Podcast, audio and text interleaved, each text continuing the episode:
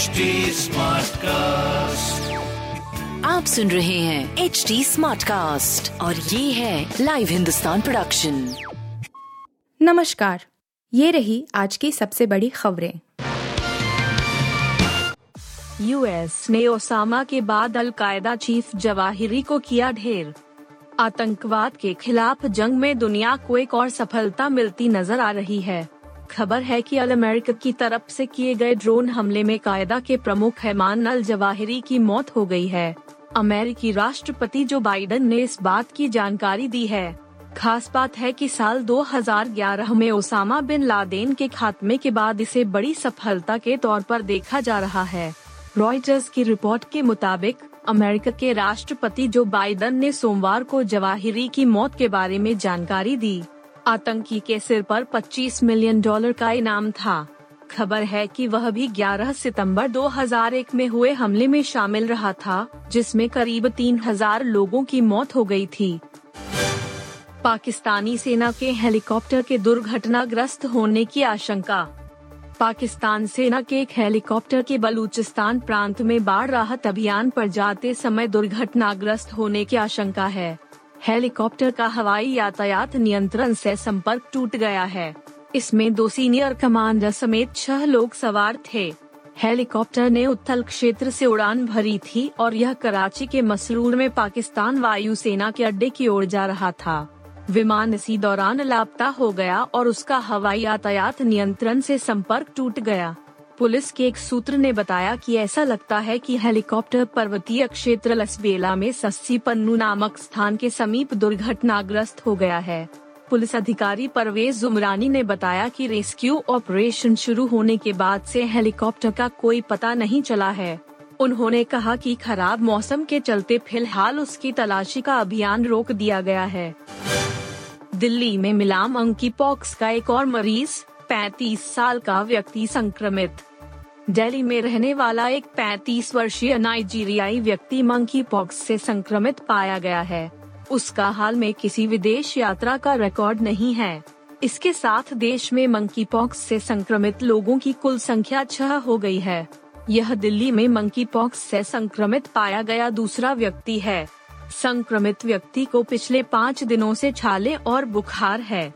उसके सैंपल को पुणे में नेशनल इंस्टीट्यूट ऑफ़ वायरोलॉजी भेजा गया था। सोमवार की शाम को आई रिपोर्ट से पता चला है कि वह मंकी पॉक्स पॉजिटिव है। वेस्टइंडीज ने भारत को पाँच विकेट से हराकर सीरीज़ में की बराबरी। ओबेद में के करियर की बेस्ट गेंदबाजी के बाद ब्रेंडन किंग अड़सठ की बेहतरीन अर्धशतकीय पारी के दम पर वेस्टइंडीज ने दूसरे टी ट्वेंटी इंटरनेशनल मैच में भारत को पाँच विकेट से हरा दिया। इस जीत के साथ ही वेस्ट इंडीज ने पाँच मैचों की टी सीरीज़ में वन वन की बराबरी हासिल कर ली है। भारत ने पहले बैटिंग करते हुए 19.4 ओवर में 138 रन का स्कोर बनाया। वेस्ट इंडीज को मैच जीतने के लिए अंतिम 10 गेंदों पर 15 रन बनाने थे और टीम ने 19.2 ओवर में पाँच विकेट खोकर इसे हासिल कर लिया। वेस्ट इंडीज के लिए ब्रेंडन किंग ने सर्वाधिक अड़सठ रनों की अर्धशतकीय पारी पारी खेली। उन्होंने बावन गेंदों पर आठ चौके और दो दो छक्के लगाए। उनके अलावा डेवन टॉमस ने नाबाद 19 और कप्तान निकलस पूरन ने 14 रन बनाए। आमिर खान के बाद करीना कपूर ने लाल सिंह चड्ढा के बॉयकॉट ट्रेंड पर किया रिएक्ट। बॉलीवुड अभिनेता आमिर खान की अपकमिंग फ़िल्म लाल सिंह चड्ढा की रिलीज़ में कुछ ही दिन रह गए हैं। फ़िल्म में आमिर खान के साथ ही करीना कपूर, खान, चैतन्य, किनेनी और मोना सिंह भी अहम किरदारों में नज़र आएँगे। फ़िल्म की रिलीज़ से पहले सितारे प्रमोशन के लिए मैदान में उतर गए हैं और हर मुद्दे पर बात कर रहे हैं। हाल ही में आमिर खान ने लाल सिंह चड्ढा के बॉयकॉट पर रिएक्ट किया था। इसके बाद अब करीना ने भी इस पर अपनी राय रखी है।